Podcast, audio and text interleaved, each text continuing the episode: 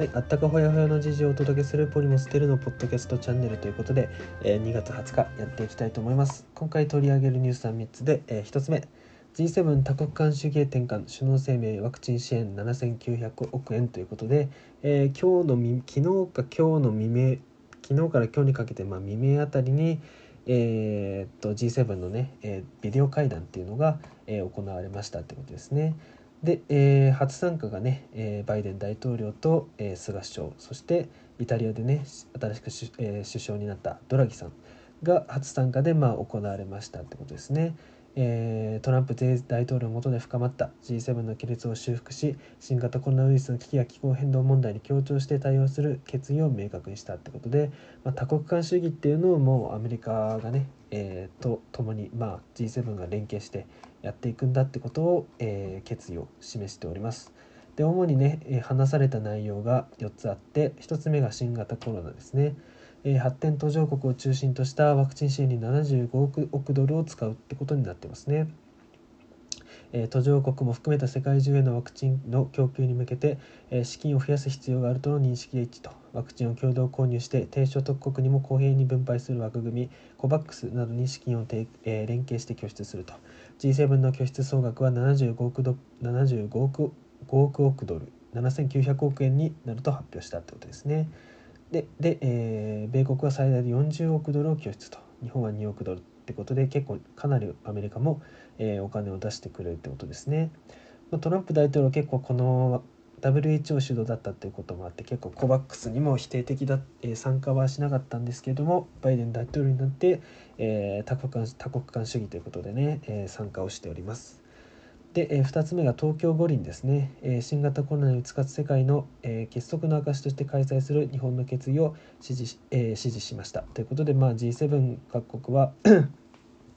結構あの6カ国はまあ日本の五輪をね、えー、やってやってほしいということを、えー、決意を表明しております。続いては脱炭素ですね。2050年までに実質ゼロに向けクリーンエネルギーへの移行を実現すると、えー、気候変動対策では米政権がトランプ前政権で離脱した温暖化対策の国際枠組みパリ協定に復帰したと19日の声明では気候変動や生物多様性の損失の反転に関する世界的な野心を我々の計画の中核に置くと述べ、えー、重要えー、重要課題 G7 の重要課題に位置づけております。ということで結構この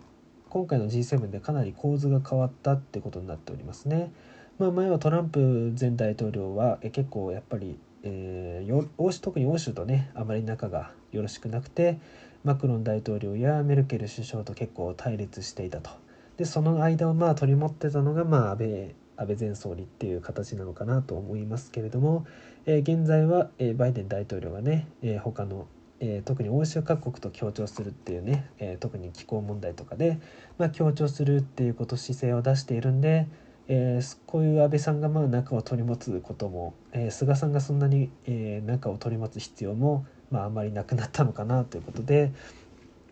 私が見てる記事のこの図だとちょっと菅さんがちょっと隅に置かれてるんですけども、うん、ちょっと菅さんがどのようにこの G7 で、えー、存在感を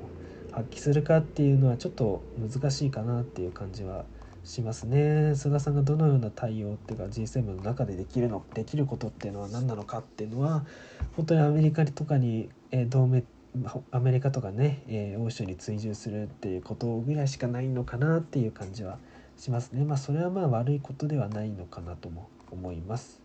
ということではい。そして2つ目ですね。えー、IAEA 事務局長今日イラン訪,、えー、訪問ということで査察受け入れ停止でということで、イランが2015年の核合意をめぐり IAEA の抜き打ち査察の受け入れ停止を表明したのを受け、IAEA のグロッシ事務局長は20日イランを訪問して政府高官と会談すると。欧米はここに来て対話に前向きな発言も出ておりイランが会談でどのような態度を示すかが焦点だということで。まあなんでなんでしょうね。この受け入れ停止を言ったのはやっぱりこの 事務局長とかそういったものを呼び寄せるためっていうのもあるのかなっていう感じはありますね。やっぱイランとしてやっぱ経済制裁やっぱりちょっと早く解除してほしいっていう のはやっぱり本音としてはあるのかなってことで、まあ、こういうちょっとね脅しをかけて、えー、話をしに来てもらうっていう ことがあったのかなっていう感じですね。やっぱ経済制裁の解除って本当にイランにとってはかなり大きいんだよね。確か6月今年の6月にどうやら大統領選挙があるらしくてまあローハニ大統領がそれまでにまあ何らかの成果っていうのかなイランイラン経済の安定っていうのもやっぱ経済制裁の解除でできると思いますしねそういったことでまあ実績残して、えー、大統領に見事当選っていうことも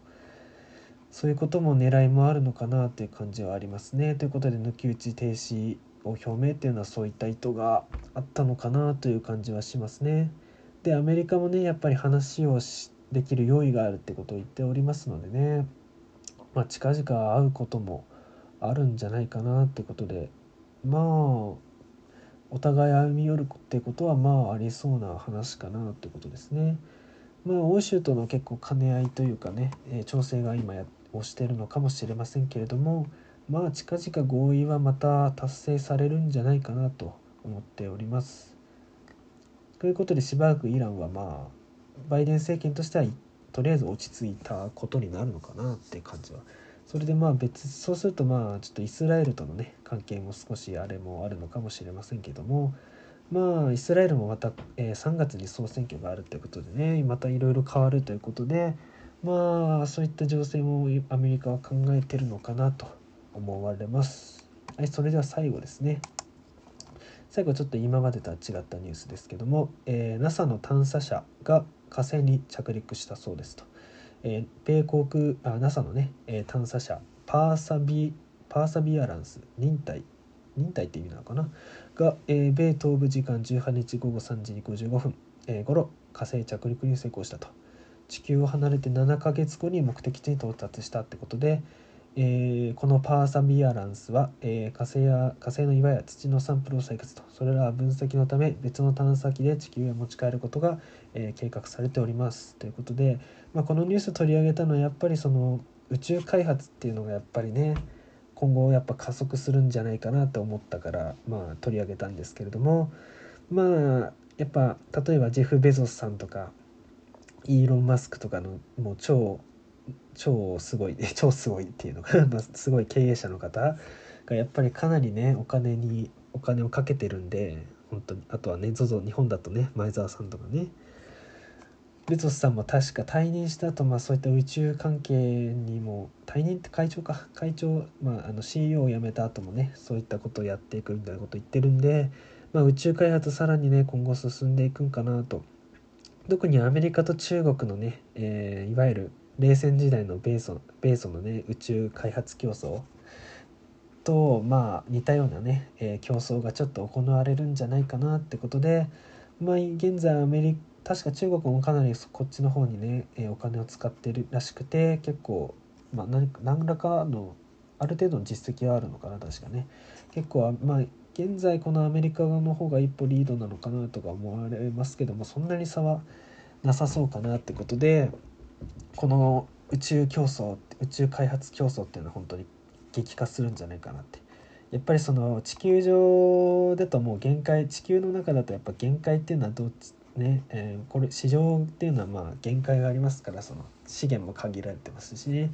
ということで、まあ、限界があるんでねその宇宙にさらに新しいいわゆる西部開拓みたいなもんですよね。新しいフロンティアっていうのをねまあ、えー、月とかね火星とかまあ、比較的に生物が生きられ生きやすいような環境にまあ何らかのね人類が到達するってことは本当にかなり大きいことになると思うんで、まあ、さらに市場の拡大っていうことになると思うんでね、